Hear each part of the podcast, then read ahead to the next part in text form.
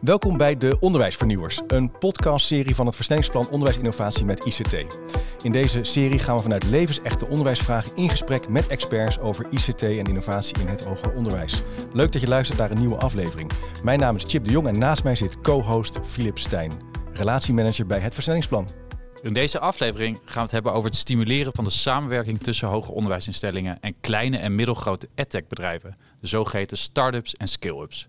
Belangrijk om te weten, de wereld van edtech is in beweging. Zo zijn investeringen in edtech in 2021 verdrievoudigd ten opzichte van een jaar daarvoor en is de Dutch EdTech en de European EdTech Alliance gestart. Vandaar de vraag, welke succesvolle voorbeelden van edtech voor het hoger onderwijs zijn er te vinden? Zelf hoorde ik van Graspel, een mooie tool die statistiekdocenten helpt bij hun onderwijs door studenten zelfstandig te laten oefenen met interactieve opgaven en waarop ze direct feedback krijgen. Dit vermindert de werklast van de docenten enorm. Heel handig. We gaan het hebben over de meerwaarde die start-up en scale-ups het Nederlands hoger onderwijs bieden om het leerproces te versterken, het stimuleren van een succesvolle samenwerking tussen dit type bedrijven en instellingen en het belang en noodzaak van een rijk ecosysteem waarin naast grote technologiebedrijven ook het MKB een kans maakt en vertegenwoordigd is binnen instellingen. Hiervoor hebben we aan tafel Ewout Kok, eigenaar en oprichter van de Skill-up Feedback Fruits en Rens van der Vorst, technofilosoof, docent en onderzoeker en voormalig hoofd IT-innovatie van Fontys University of Applied Sciences. Hartelijk welkom. Dankjewel. Leuk dat jullie in de podcast uh, zijn. En ja, zoals jullie misschien weten, wij introduceren uh, het thema en ook uh, de gasten graag aan de hand van een voorwerp. Hey, wat zou, zou, jij jezelf willen introduceren en misschien ook al een uitstapje willen doen naar het thema aan de hand van iets wat je hebt meegenomen? Ja, nou, hoi, hallo, hallo allemaal. Ja, ik heb hier, ik heb deze meegenomen. Ja, ik zie al een glimlach ontstaan. Oh, ja, een poppetje. ja, een, een uh, viltpoppetje. Ja. En uh, deze wordt heel veel gebruikt in de antroposofie. En um, nou, het ging over mezelf karakteriseren en een voorwerp. En toen zat ik aan het denken, ja, als je niet oplet, word ik die, uh, die tech-ondernemer, succesvolle tech-ondernemer, die wereldwijd bezig is en keihard aan het schalen. En, maar ik geloof in um, de, ja, de, de nieuwe tech die we gaan zien, gaat veel menselijker worden.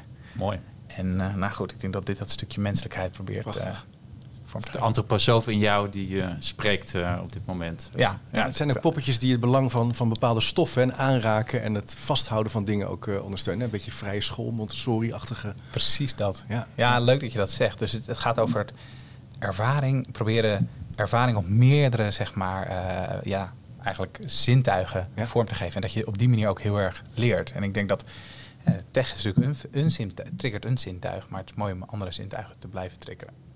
Leuk. Rens, heb jij iets meegenomen? Ja, ik heb, ik heb een boek meegenomen. Heel goed. Ja, ja ik, de twee redenen voor. Ten Wat is de titel van je boek? De titel is Waarom je altijd wilt winnen van je navigatiesysteem. Eigenlijk drie, drie redenen voor. Ja, de eerste reden is, het is uh, recentelijk aan gisteren in de zes druk gegaan. Dus dat is een actuele aanleiding. Wat leuk. Tweede re reden is natuurlijk als je aan zo'n tafel zit met mensen die met elkaar praten, zo'n talkshow tafel, dan moet je natuurlijk jezelf schaamteloos uh, promoten. Want ja. dat doet iedereen, dus dat, dat doe ik ook.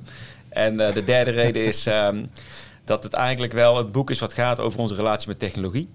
En precies eigenlijk wat Ewout net zei, ook heel erg gaat over uh, de menselijke kant van technologie en hoe je nou ervoor zorgt dat technologie ons als mensen beter maakt, in plaats van andersom. En dat is denk ik veel belangrijker nog in de, de onderwijscontext, om daar goed over na te denken. Doen we dat onvoldoende? Dat doen we zeker onvoldoende. Ja, ja met okay. afstand. Dat doen we onvoldoende als mens, als ouder, als vriend. Maar ook zeker als docent, student of onderwijskundige. Ja. ja. Goh, interessant. Dus ik zou zeggen, joh, uh, als je niks te doen hebt of een leuk Sinterklaas cadeau zoekt en dan zeker niks meer over. Op naar die zevende druk. Waarom je altijd wilt winnen van je navigatiesysteem. Zo is het. Hey, want ik wil het eens even hebben over feedback fruits. Uh, kan je eens iets zeggen over wat feedback fruits precies doet? Uh, en hoe uh, uh, het het leerproces versterkt. Want daar, daar, daar gaat het met name eigenlijk over. Hè? Maar dan verklap ik al wel iets natuurlijk over wat het is. Ja, nou als we even heel concreet maken. Dan wat wij doen is wij stellen docenten in staat om andere didactische methodes te hanteren in hun vak. Hm. Dus in plaats van traditioneel eigenlijk zenden hè, met, door middel van slides. andere methodes, denk aan expert groups, denk aan peer feedback, denk, denk aan team-based learning. Dit zijn didactische methoden waarvan we eigenlijk al heel erg lang weten dat die veel activerender werken. Alleen zijn heel lastig te organiseren voor docenten. Op schaal, 1 op 30 studenten, 1 op 100, et cetera. En dat probleem kan technologie oplossen. En dat doen wij met uh, Feedback Fruit. Dus jullie zijn ook voor de statistiekdocent die een groep heeft van 300 uh, uh, studenten of meer uh, heel goed inzetbaar in, in zijn of haar les. Nou, je noemde net Graspel. Graspel ja. specifiek echt statistiek. Wij zijn in principe inhouds onafhankelijk. Dus het gaat over die methodes die je eigenlijk kan toepassen in elk vak. Hm. Um, peer feedback is iets wat je in elk vak zou kunnen doen. Team-based learning. Het is echt de, ja, de didactiek. Ja. En dan specifiek ook gericht op grotere groepen. Ja, dus, schaalbare didactiek. Ja. Want wat je vaak ziet is als een groep kleiner is, dan is die technologie iets minder relevant, omdat het makkelijker is om dat te organiseren al. Maar kleiner bedoel ik mee, hè, tien of kleiner. Ja. Maar zodra je schaal krijgt, ja, wordt het ineens uh, heel lastig om die methodes te schalen. Terwijl het traditionele model, namelijk oreren, die is heel makkelijk te schalen. Hè. Je doet er extra stoelen bij, op een gegeven moment een microfoontje op. Nou, misschien neem je er een videootje van. Maar zo kan je die methode eigenlijk heel makkelijk schalen naar een hele grote groep. En dat is lastiger met methodes waarvan we weten dat die eigenlijk veel beter werken. Dus ja, je bent er een onderneming mee, mee gestart. Ja. Hoe, is dat, hoe is dat? Kan je iets zeggen hoe dat is gegaan? Wist je toen al, ik ga iets doen met andere didactiek, didactische vormen? Die goede vraag, nee. Nee, dus we zijn twee keer geïtereerd. We hebben twee grote pivots gemaakt in, in de ontwikkeling van, van Feedback Fruits. Maar de reden dat we gestart zijn, hebben we nooit gepivot. Die is altijd hetzelfde gebleven. Gepivot, wat bedoel je oh, daarmee? Excuus. Ja, dat is inderdaad uh, jargon. techterm, jargon. nee, dat gaat over dat je echt uh, dat je, uh, de, je oplossing compleet verandert. Dus nou, in ons geval was het, wij starten met... dus de reden dat wij starten was, oké, deze ervaring als studenten die, die ervaring die studenten hebben in de klas, die eigenlijk gewoon op een gegeven moment leiden, leiden tot het feit dat studenten zoiets hadden, nou het zal allemaal wel, ik ga gewoon het examen halen en naar mij de zonsvloed. Mentaliteit, juist de mentaliteit die we niet nodig hebben in deze maatschappij. En een gemiste kans als het gaat van, uh, als je het mij vraagt om publiek onderwijs, want die zouden veel meer ja, positive changemakers moeten maken van studenten. Of eigenlijk dat ontwikkelen. Stimuleren van betrokkenheid, motivatie in plaats van de zesjescultuur eigenlijk. En uiteindelijk eigen belang. He, zo van, nou ja goed, ik haal mijn diplomaatje. Ik ga zo, zo meteen een goede baan met een goed salaris hebben. En uh, nogmaals, naar mij de zonsvloed. En ik denk dus, dat was de reden voor mij te starten. Hm. Uh, het komt voort omdat ik toen, ze noemden mij vroeger CO2-woud. Ik, uh, ik was het in de tijd dat, nou ja goed, dat, dat, dat, ik nog moest uitleggen. Ja, die dingen die je op satellieten hebt, dat heet de zonnepanelen, die leggen we nu op daken. En dat iedereen een beetje schaapachtig aan zat te kijken. Klimaatverandering probeerde ik aan te pakken. En toen realiseerde ik maar, maar wacht even, onder, dat, onder die maatschappelijke uitdaging ligt eigenlijk nog een onderwijs uitdaging.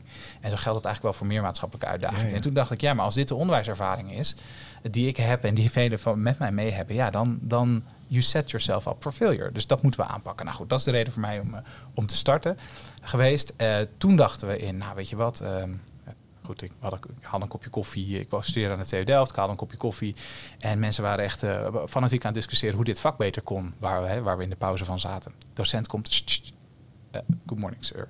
Weet je wel, ook good afternoon. En hij loopt weer weg. En ze gaan weer door. Ik denk, ah, doodzonde. Laten we die feedback nou pakken. In een, eh, makkelijk in een appje zetten. En vervolgens in een e-mail uh, na een uur nadat een docent het vak heeft gegeven, zeg maar, vormgeven. Nou, dat is dus een, de eerste start geweest. Heeft totaal niet gewerkt. Dus die, daarvan zijn we gepivot. Tot we uiteindelijk uit zijn gekomen op hetgeen wat ik net, didactische technologie. Um, ja, zo, zo ben ik gestart. Dus met een heel ander thema begonnen eigenlijk, Filip. Ja, want ik heb natuurlijk vroeger ook gewoon uh, de, de examen-evaluaties gehad, de vakevaluaties gehad. Wat voegen jullie dan daaraan toe? Of wat maakt het anders hoe jullie techniek uh, inzetten? Toen we starten bedoelde je ja. met die feedback-app, waar we nog steeds onze naam van hebben. Mm -hmm. feedback Fruits. Gelukkig past hij ook wel op peer feedback en zo. Maar goed, hij is niet helemaal dekkend, maakt niet uit. Legacy. Um, dus toen de tijd zat ik in de onderwijscommissie. En wij namen al dat soort uh, evaluaties door. Ja. Dus uh, wij, wij, wij, kregen dan die evaluaties. En de, de standaard reflectie was... hey, de evaluaties die wij nu binnenkrijgen... zijn eigenlijk hetzelfde als de afgelopen tien jaar. De afgelopen tien jaar, hè, of toen dat vak was geëvalueerd door studenten... de afgelopen tien jaar hebben we de volgende interventie gedaan. De onderwijsdirecteur gaat eens met deze docent praten. Wat lijkt ons de juiste interventie op dit moment? De onderwijsdirecteur gaat dus met de docent praten. Ik chargeer een beetje to make a point. Maar dat soort ja, feedback is totaal niet meer van deze tijd. En was toen de tijd ook niet. Ik probeerde dus met die hele korte feedback. Maar dat werkte ook niet. Hè. Zoals ik al aan had gegeven. Core reden is eigenlijk, door studenten zijn een beetje feedback moe. Hè. En um, als ze niet direct het resultaat zien van wat ze aan het doen zijn. En voor docenten was het best wel confronterend. Hè? In één keer, wow, wacht eventjes. Ik, ik, ik was toch degene die op die, uh, ja, die stage stond. En ja. ik sta in één keer naast mijn je er maar toe, ja, ja, dat precies exact dat. En dat sommigen durfden dat wel, et cetera. Maar de tijd was er toen niet rijp voor. Ik, gok, ik geloof wel dat, hè, we praten over tien jaar terug. Ik geloof wel dat dat nu de tijd er een stuk rijper voor is. Maar goed, wij houden ons daar niet meer mee bezig. De, de samenwerking met, uh, met instellingen, je noemde net, je was student bij TU Delft. Volgens mij zijn jullie daar ook onder meer misschien wel gestart zelfs. Hoe, hoe, hoe ging dat uh, om... Ja, nou gegeven dat we in het versnellingsplan zitten en praten over EdTech, wil ik dit, wil ik dit stukje toch nog wel even extra aandacht geven. Dus mijn motivatie om het onderwijs te verbeteren zat heel diep. En alleen niet per se in de rol als ondernemer. Hm. En ik ging dus naar die universiteit toe, net zoals ik dat had gedaan bij de UvA toen de tijd, toen ik die zonnepanelen op dat dak aan het leggen was. En ik zei, nou jongens, we moeten hier wat aan doen. En toen zei de uh, TU Delft op een gegeven moment tegen mij van, nou, uh, het kreeg tractie. Uh, de volgende meeting met de directeur, met het college gaat alleen maar door als jij naar de Kamer van Koophandel bent geweest. Dus ze hebben mij letterlijk in dat ondernemen geduwd bij de TU Delft. En er was natuurlijk uiteindelijk ook best wel een goed ecosysteem voor. Hè, toen de tijd, eh, nog steeds trouwens, maar met Yes Delft. En uh, zelfs voordat wij Yes Delft in konden gaan, kregen wij zo'n vergeten hoekje bij technische natuurkunde, zeg maar. Yes Delft eh, is een start-up uh, incubator. incubator ja, correct. Ja, excuus. Dankjewel voor die uh, toelichting. Maar het belang wat ik hier probeer vorm te geven is, de, de, de, ze hebben ons echt eigenlijk ja, geduwd in het ondernemen, ja. ondernemerschap. Ja. Leuk. En ik denk dat dat een kans is, uh, omdat veel ondernemers, zeker, kijk, als wij kijken naar uh, onderwijs, er zitten heel veel studenten die gepassioneerd zijn voor beter onderwijs en die ook het talent hebben om te kunnen ondernemen. Maar die soms, ja, weet je, die, en ik denk daar goed ook wederom uh, ten opzichte van tien jaar terug. Hè, bij Fontis doen ze dat heel erg goed. En bij nou ja, goed, het Startup in Residence programma vind ik echt een fantastisch voorbeeld van hoe we, hoe we dat proberen. Daar zit nog een, een maar goed, Even nog een laatste punt. Iemand heeft vanuit de universiteit tegen jou gezegd: nu is het tijd om te gaan ondernemen. Ja. Dat is ook wel bijzonder eigenlijk uh, in die zin. Want het spreekt ook wel vertrouwen uit. En een soort uh, aanmoediging van uh, go for it. Het leuke is, degene die toen een foto heeft gemaakt van het eerste contract wat we tekenen nadat we die Kamer van Koophandel nummer hadden met de TU Delft, die, die zit nog steeds in ons advisory board. Ja. Dus het is die, ja, weet je, die, die, die heeft ons echt lange duurzame relatie. Ja. ja. Het klinkt alsof het voor jou in die zin een soort van open deur was. Waarschijnlijk hè, nog een hele, heel proces om daar binnen te komen. Maar ik begrijp dat het voor andere kleine uh, partijen als start-ups uh, moeilijk is om, om voet tussen de deur te krijgen bij een instelling. Hoe... Moeilijk is denk ik... Uh, het is sowieso moeilijk, maar... To say the least. Nou ja, onder edtech ondernemers heert, die grap van, heert de grap van... Nou, het starten van een onderneming is een marathon. Maar het starten van een edtech onderneming it's uh, zeg maar een triathlon. Weet je wel, van dat is denk ik wel echt uh, de, de huidige ervaring. En dat is de ervaring ook waarom, wat wij mee hebben gemaakt over de tijden heen, dat wij al die dagen op de onderwijsdagen stonden bijvoorbeeld, is heel veel jonge, nieuwe ondernemingen die daar dan staan, maar de volgende jaar er uh, niet zijn. Er is een enorme grote churn. goed, weer een, heel veel mensen die ja, weer stoppen eigenlijk met het ondernemen. Enerzijds omdat het gewoon niet lukt, anderzijds omdat ze zich realiseren, ja maar jongens, dit, deze pijn en moeite kan ik beter steken in een andere markt waar, waar het sneller gaat. Hey Rens, uh, om dan met de deur in huis te vallen, kunnen hoger onderwijsinstellingen uh, dit dan al aan? Hè? Die vernieuwing uh, omarmen en die verbinding leggen? Of, of zeg je van nou, ja. we zijn hopeloos verouderd? Nou, misschien moet je een fundamentelere vraag stellen. willen hoger onderwijsinstellingen het wel? Ah. En als je het vraagt, zullen ze natuurlijk zeggen, ja, zeker. Wij willen dit wel. Ja, want iedereen wil innovatief zijn, toch? Hey, je lokale autodealer die is ook innovatief hoor ik altijd. Innovatief is namelijk een woord wat mensen graag omarmen. Ja. Maar als je echt heel eerlijk kijkt, dan zie je dat hoger onderwijsinstellingen alleen maar in het probleem komen als ze zich niet aan de regels houden. Als een service gegijzeld worden of een privacy data lekken of als ze financiële problemen dus hebben. moet urgentie zijn. Ja, als de accreditatiecommissie om, om zeep gaat, dan komen ze vet in de problemen. En zo zijn er heel veel voorbeelden van. Maar noem maar eens een hoger onderwijsinstelling die in de problemen is gekomen omdat die niet innovatief genoeg was. Hmm. Nog nooit, nog nooit gezien. Dus als puntje bij paaltje komt, of als je kijkt gewoon naar wat er uitgegeven wordt aan geld, dan zie je dat er veel meer geld uitgegeven wordt aan, aan de officers, hè, de, de, security officers, de compliance officers, de quality officers, dan aan de innovatiemensen. Er gaat veel minder geld naartoe. Hm. Dus eigenlijk is innovatie. Dat is interessant. Ja, innovatie is diep van binnen totaal onbelangrijk voor hoger onderwijsinstellingen, zeker als het gaat om technologie.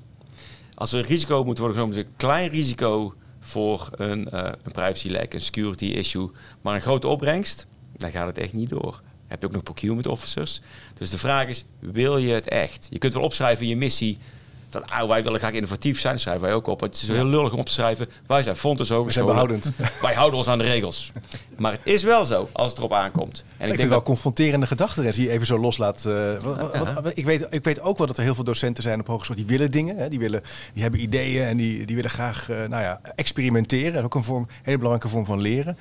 Ja, hoe gaan we daar dan mee om? Of hoe gaan nou, de hogescholen ja, en universiteiten daarmee om? Nou, slecht. Maar dat is wel wat wij dus heel erg hard aan het werk zijn. Dus dat we eigenlijk zeggen van, oké, misschien is dat he die hele grote motor uh, moeilijk te veranderen, om, om, wat ik net vertelde. Maar misschien kunnen we wel vanuit onderaf, kunnen we uh, mensen met goede ideeën, docenten, studenten, medewerkers, in een soort experimenteren vacuüm trekken, waarin ze dan dat, daadwerkelijk dat kunnen gaan doen. Ja. Waardoor je veel meer een cultuur van innoveren, experimenteren aan gaat wakkeren. Misschien kunnen die mensen zelf daarna ondernemer worden. Hoe trek jij ze dan dat vacuüm in? Ik zie echt een soort sleep, slepige ja. trek hier ja, uh, ja, ja, vormen. Dat, dat, klopt. En dat was in het begin ook zo, hè? Want dat moest je echt aan trekken. Maar wat, je wat wij nu eigenlijk zeggen binnen Fontes is van... wij hebben een experimenteerprocedure. Dat betekent wij hebben geld voor je. Uh, wij hebben ondersteuning voor je. Als jij een goed idee hebt en je hebt een soort minimal viable product. Je moet wel iets hebben. Hè? Een minimum viable, wat is een minimum viable product? Dat is een, By the way. Dat is een mini product. Nee, dat is gewoon iets wat, uh, wat werkt. Weet je, dat je moet iets hebben wat werkt. Software die werkt of hardware die werkt. Waardoor je meteen... eerste iteratie, een ja. eerste slag ja. van een werkbare goed, dienst. Of... Goed genoeg om uit te zoeken of het didactisch succesvol zou zijn. Dat is eigenlijk wat het is. En als je dat hebt, en dat hoef je zelf niet gebouwd te hebben natuurlijk. Dat kun je gewoon ergens vandaan getrokken hebben of gezien hebben. Mm -hmm. Dan gaan wij zorgen dat je binnen één week aan de slag bent. Dat je ermee kan werken. En dat je kan uitzoeken, werkt dit echt didactisch voor mij? Zodat je daarna veel robuuster, dat veel ingewikkeldere opschaalprocedure uh, in kan duiken. Ja. Dat is eigenlijk wat we doen. Wat is een mooi voorbeeld daarvan, uh, wat, wat jij bent tegengekomen nu jullie die uh, experimenteerprocedure zijn gestart? Nou ja, wat, wat, ik zelf een heel tof voorbeeld vond, was een, uh, een, gewoon een docent op een PABO. Die was dronepiloot. En die had, in zo'n drone heb je dan, zeg maar, dan zit je voor in zo'n cameraatje met geluid. En dan heb je zelf zo'n bril op, waardoor je, het lijkt alsof je in de cockpit van die drone zit. Ja, zo'n VR-bril zet je dan op. Ja, het is geen VR-bril, oh. maar het is wel zo'n inderdaad zo'n zo'n 3D-omgevingsbril, waardoor ja. je kan kijken. Ja. En hij dacht van, hé, hey, dat model, dat, dat kan ik ook uh, op een uh, student zetten die voor de klas staat. Waardoor ik niet achter in de klas hoef te zitten, maar in een kamertje ernaast kan gaan zitten. Wat de complete dynamiek verandert in zo'n klas natuurlijk. En op die manier kan ik dan eigenlijk live veel gaver feedback geven aan die student achteraf van wat hij deed in die klas. Dus lesobservatie, hè? dat is een ja. heel belangrijk kenmerk van ja. een goed presterende school. Ja. Jij zegt eigenlijk, want ik weet dat leerkrachten vaak heel eng vinden als iemand de klas erbij komt. Hè? Dan komt Philip bij mij meekijken en ik, oh my god. Jij zegt eigenlijk, nou, dat kan je dus op een hele slimme manier ja via techniek eigenlijk organiseren. Ja, en dan heeft zo oh, ja. iemand een, uh, zo'n idee. En als hij niet oppast, als hij dat in het, in het, huidige model of in het vorige model zou doen bij Fontes, dan moet hij dat aan zijn informatiemanager melden. En dan komen ja. de vragen gesteld over privacy en security. En kan dat wel? Heb je er geld voor? Heb je er tijd voor? Maar je moet toch ook gewoon lesgeven. Het was eigenlijk al niet zo'n goede docent, dus die informatiemanager had nog een appeltje met hem te schillen. Hypothetisch, hè? Dus dan gaat het nooit door. Nee. Wat wij zeggen is, je meldt ons bij ons, wij pakken je op en binnen een week uh, ondersteunen we je, kun je aan de slag. En dan verwachten we dan over een half jaar dat je aangeeft of het succesvol was. Ja, dus je hebt dus eigenlijk een beetje vrije ruimte nodig, ja. ook om op te schalen van initiatief naar, naar, naar tien leerkrachten. Want dat maak je waarschijnlijk ook mee, Eva, dit soort fundamentele vragen over privacy, security. Dat is waarschijnlijk... Ik kan me helemaal vinden in het stukje ja. wat, wat, wat, hè, hoe het net geportretteerd werd. Um, en naast, uh, nou goed, ja, laten we daar niet doorgaan. Het punt is gemaakt, denk ik. Ja, um, kijk, het stukje vertrouwen. Dat is eigenlijk hè, het stukje menselijkheid wat ik kreeg toen ik nog student was op de TU, dat ze tegen me zeiden: ga. Weet je wel, dat stukje vertrouwen is denk ik te weinig aanwezig in geheel grote geprotocoleerde onderwijsinstellingen. Hm. En dat stukje vertrouwen weer terugbrengen is uh, een, een, hele opgave, maar ik denk wel een sleutel om het menselijker te laten worden. En vertrouwen betekent, het is een van onze belangrijkste culturele waarden binnen Feedback Foods, dat je kwetsbaar mag zijn. En kwetsbaar mag zijn klinkt uh, leuk, maar dat betekent dat leiderschap zich ook kwetsbaar moet gaan opstellen. Dat je dus het moet kunnen accepteren dat er soms wat fout gaat, gecontroleerd fout. Zolang je maar zo snel mogelijk dat weer weet, weet, weet vorm te zetten. Dat stukje vertrouwen, zeg maar, is denk ik het stuk wat we aan het missen zijn. En dat is niet alleen maar in de organisatie, grotere onderwijsorganisaties, maar ook, en dan ga je weer terug naar waarom ik gestart ben, naar studenten toe als student in mijn ervaring heb ik nooit vertrouwen gekregen. Ik heb altijd mijzelf moeten bewijzen. Ik ging met een ID, uh, moest ik mijn tentamenzaal in. Ik, uh, ik werd gecheckt of ik niet aan het spieken was. Begrijp bedoel? Er was een enorme wantrouwen. Er kwam ja. een heel, heel sterk wantrouwen. Georganiseerd wantrouwen. Ja.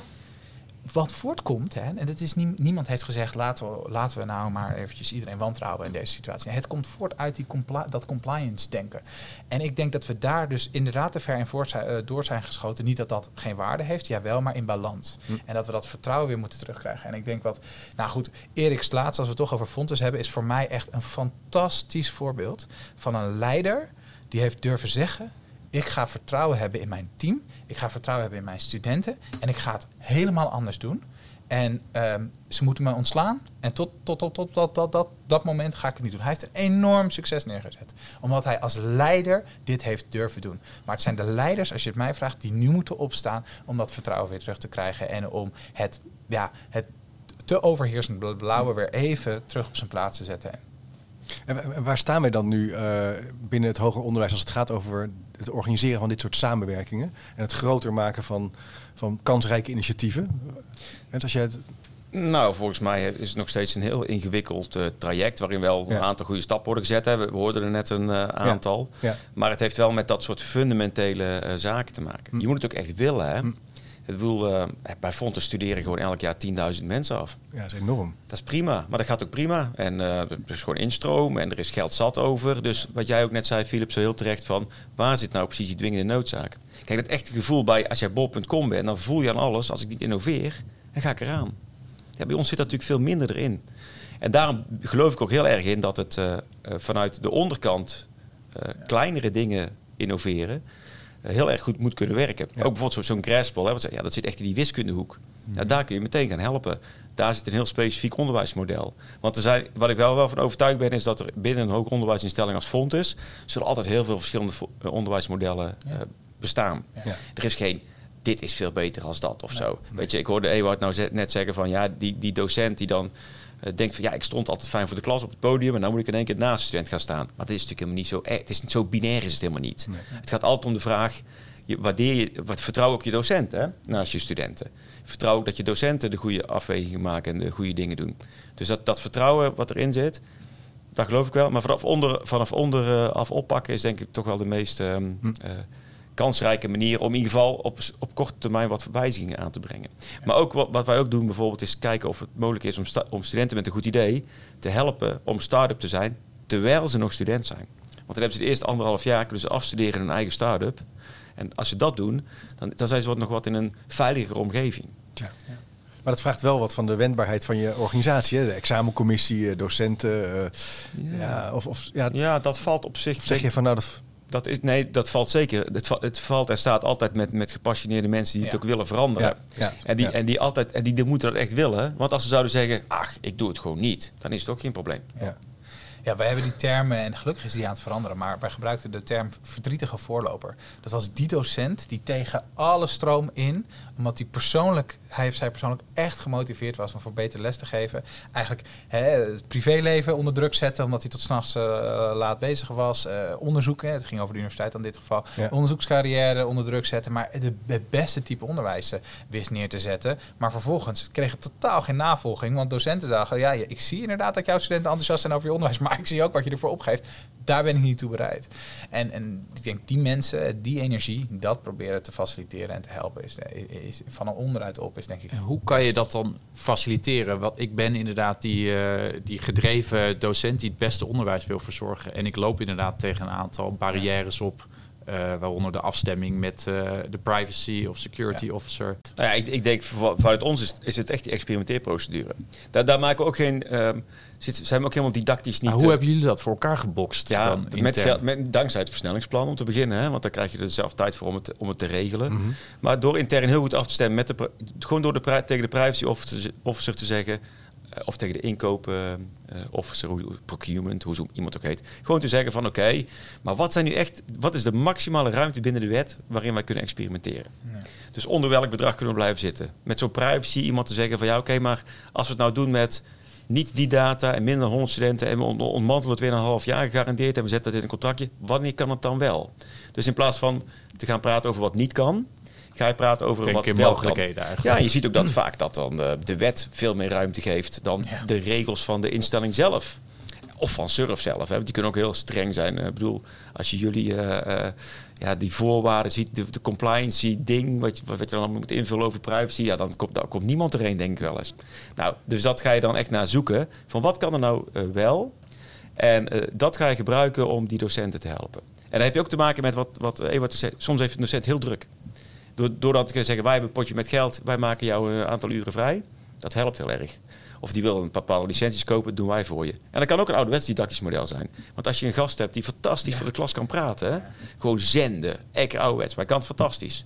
En hij wil graag zijn verhaal weet ik veel, kracht bij Dynamischer, interactiever ja, met een maken super tof tool met iets, iets metaverse, 3D, uh, tunes, animatie, whatever. Misschien wil hij wel een podcast over onderwijs maken die hij aan de studenten laat horen. Daar heeft hij even studio voor nodig en geld. Laat hem doen. Dus dat, uh, ja, dat, zeg maar, dat, dat waarderen van, joh, jij wil iets, wij gaan jou helpen. Gewoon dat, puur dat. Niet van, jij wil iets, ja, nu ga je moeilijke vragen stellen aan ons. Dat is irritant. Maar ik denk dat Rens uh, hier een heel mooi punt eigenlijk naar voren halen. Dat is eigenlijk een systematische uh, analyse wederom. We gaan niet van één didactisch model traditioneel naar uh, een, een, een, nieuw didactisch, één nieuw one size fits all nieuw didactisch model. We gaan naar heel veel meer diversiteit. Ja, precies. En als dat zo gaat zijn, dan moet je ook je organisatie daarop hebben ingericht. En dat diversiteitsdenken, dat vraagt een heel ander. Uh, als je kijkt naar uh, je hebben, nou goed, om een Graspel erbij te houden, weet je wel, die wordt er dan op een instelling uitgegooid, want er is hier maar één tool als het gaat over feedback op, op, op ja, statistieken. Ja. Jij zegt dat is een verkeerde benadering. dat is een verkeerde benadering. Filip, je had het in de voorbereiding ook over het Burgt-model. Ik wilde even checken, vind je dat, is dat nog behulpzaam om dat er eens even erbij te pakken? Ja, dat kunnen we zeker doen. Ja, het Burgt-model gaat natuurlijk in, in die zin ook over de spanning tussen uh, wat beheer je centraal uh, als het gaat om de veiligheid en de privacy uh, als mede? Waar geef je ook de vrije ruimte meer in de stad of op het platteland aan ja, docenten ik, ik, ik zou er toch wel meteen even in willen grijpen. Hè, dat zeg maar, het feit al dat jullie het burgsmodel noemen, zegt al heel wat. Het had ook het plattelandsmodel kunnen heten. Ja? Burg klinkt als een soort vesting, bedoel je? Nou, we, we noemen het model in ieder geval naar de plek waar alle regels heel streng zijn. Want dat vinden we het belangrijkste. Oké, we doen hem even opnieuw, Filip. Uh, dan, uh, het plattelandsmodel, Filip. Kun je er iets over vertellen? een grapje. Maar jij zegt dus, het gaat ook over de opvatting hoe je het framet en wat voor woorden je eraan geeft. Ik, ik vind dat niet vrijblijvend. Nee. Ja, zal waarschijnlijk komen vanuit al die collega's die zich heel erg zorgen maken over privacy, uh, hacks, inlogcodes, toegang. En ook wel terecht, hè? Ik bedoel, ja. Zeker, het is ook terecht. Maar jij zegt van, als, het gaat, als het gaat over het groter maken van zo'n beweging en die samenwerkt, dan moet je eigenlijk kijken ook naar de taal en de manier van, van opschrijven. Nou, Filip, goede gewoon feedback wat we moeten meenemen. Zeker. Ja. Ewout, uh, de werkgroep heeft Startup in Residence EdTech programma uh, gestart. Waarin dus samengewerkt wordt tussen startups en hoger onderwijsinstellingen aan een EdTech vraagstuk. Uh, jij bent aangeschoven als mentor van een van de startups, toch? Ja.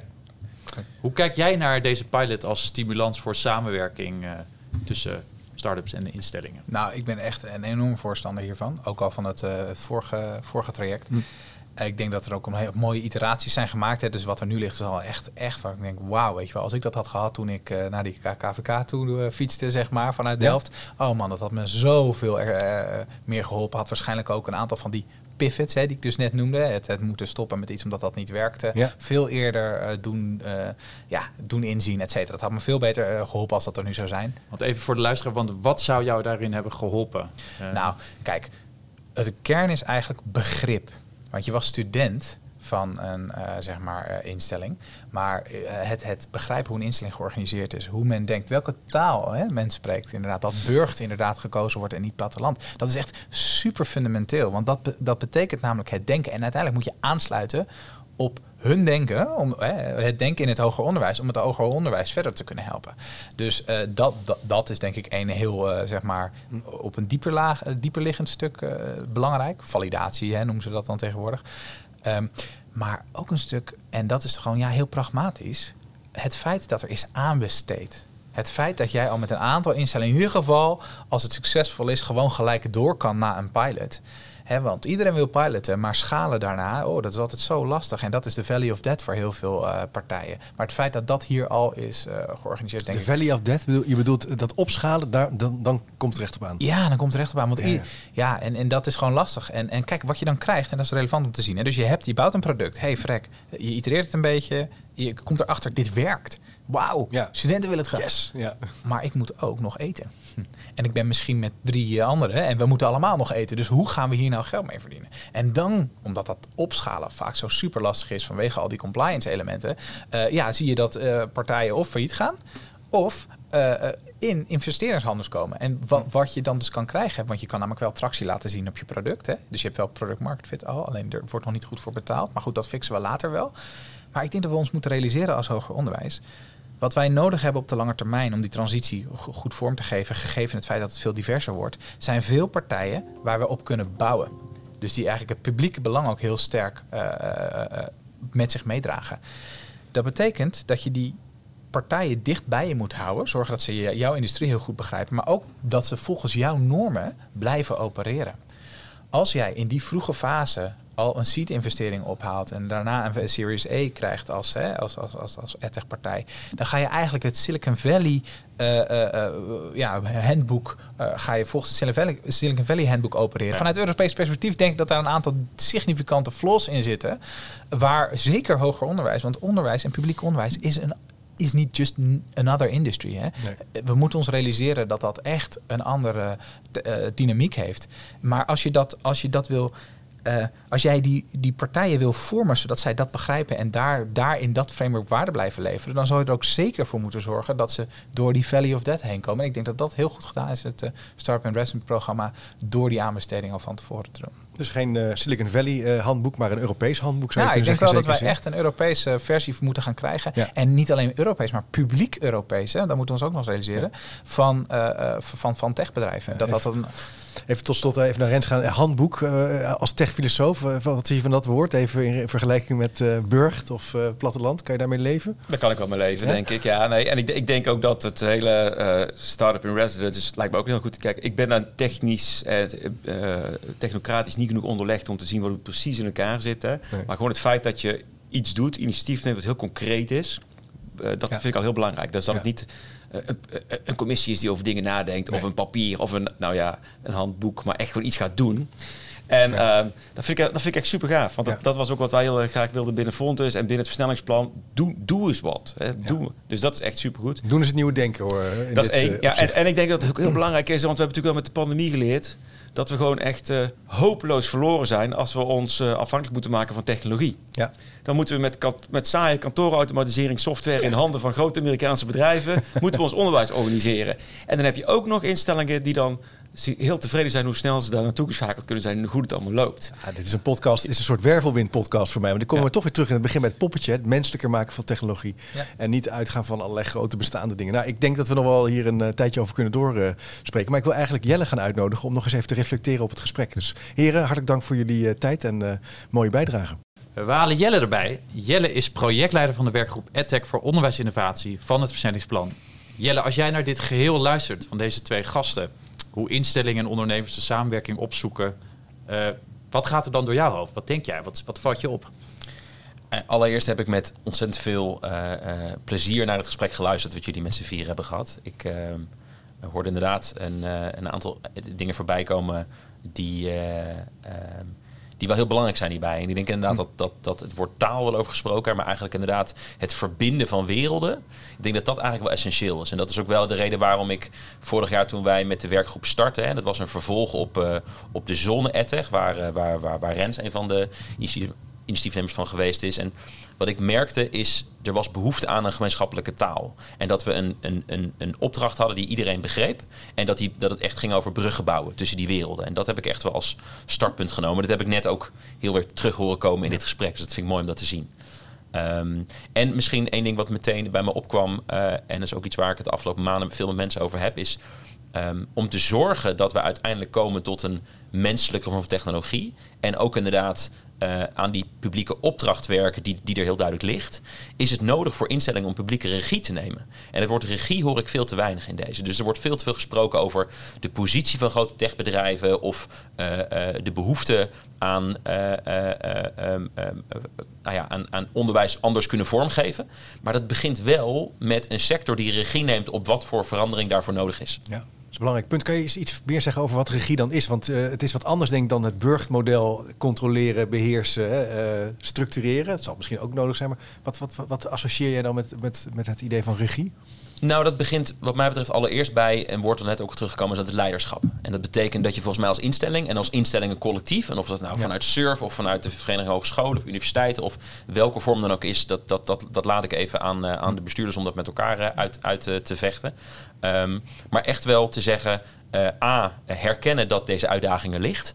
En vervolgens ook, en, en niet, niet een kort jaar, twee jaar programma, maar gewoon te zeggen voor de komende uh, uh, 10, 20 jaar is dit een van de allerbelangrijkste speerpunten om op in te zetten. Zodat je ook echt aan iets kunt bouwen met elkaar. En niet, wat je nu toch te vaak ziet, is dat er dan gezegd wordt, we organiseren een programma voor twee jaar. En dan moeten er meteen korte termijn opbrengsten zijn. Ja. Terwijl uh, um, daar, daar ga je, je zal in kleinere, concrete stappen, dat vond ik ook wel een mooi punt wat net gemaakt werd, hè, van niet alleen maar praten en publicaties uitbrengen, maar probeer nou door kleine, concrete stappen in, in de vorm van projecten en samenwerkingen steeds verder te gaan bouwen aan een ecosysteem.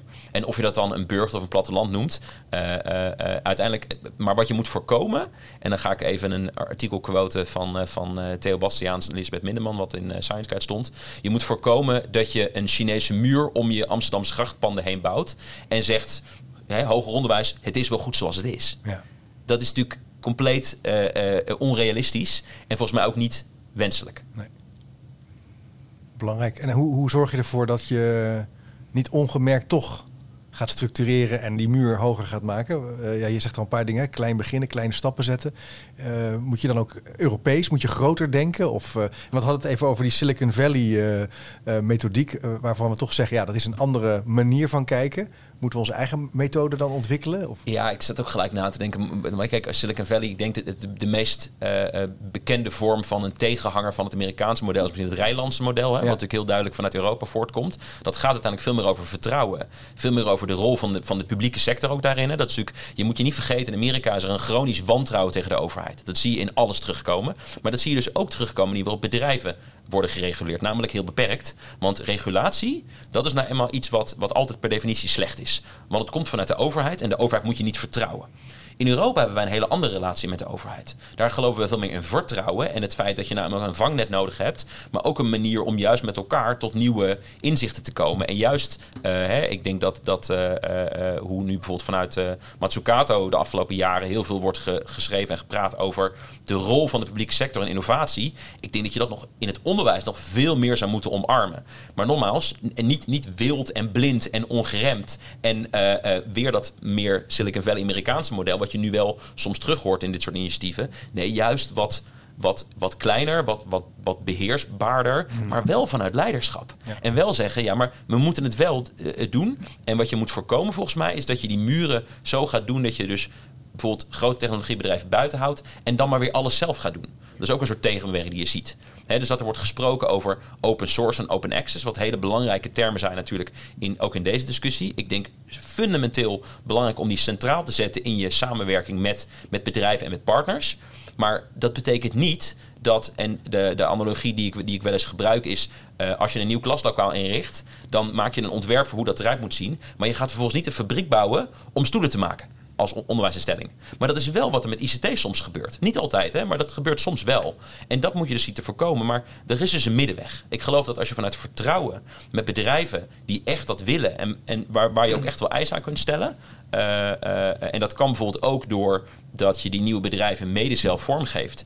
En op zo'n manier structureert dat die bedrijven ook nooit in handen kunnen komen van investeerders die dat niet uh, nastreven. Er zijn gewoon manieren voor. En dat betekent dat het geen bedrijven worden met de omvang van uh, Microsoft, Google of Amazon. Nee.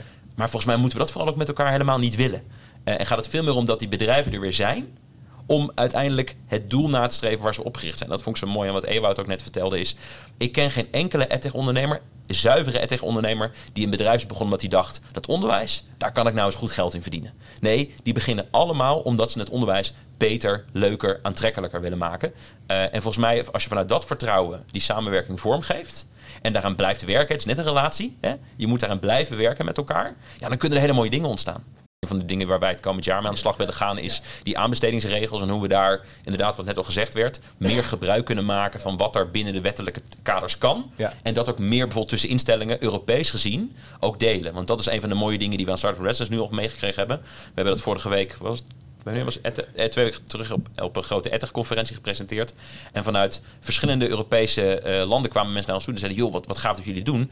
Maar ook wel zo van, ja, maar hoe, hoe pak je dat dan aan? Ja. En dat is nou, en, en we kwamen ook alweer voorbeelden tegen dat we dachten, oh, maar daar kunnen wij misschien vanuit ons perspectief wel weer van leren. En kunnen we dat niet veel meer daarin samen optrekken? En, en eh, we hoeven niet in Europa allemaal hetzelfde te doen, hè, want dat is niet iets wat per se natuurlijk nodig is.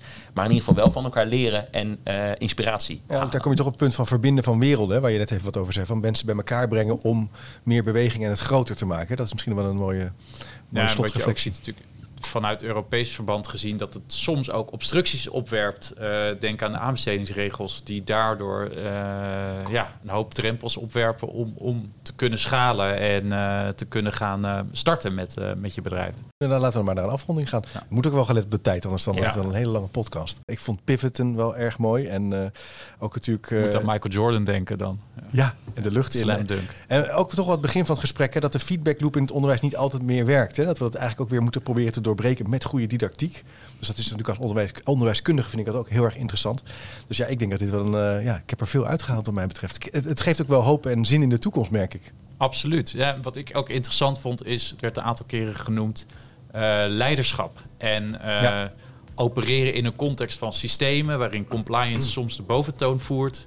En daarin ook kijken van kunnen we meer eh, schakelen tussen compliance en innovatie. Kunnen we dat meer op een gelijk niveau brengen. En daarin ook leiderschap tonen om dat voor elkaar te kunnen brengen, krijgen.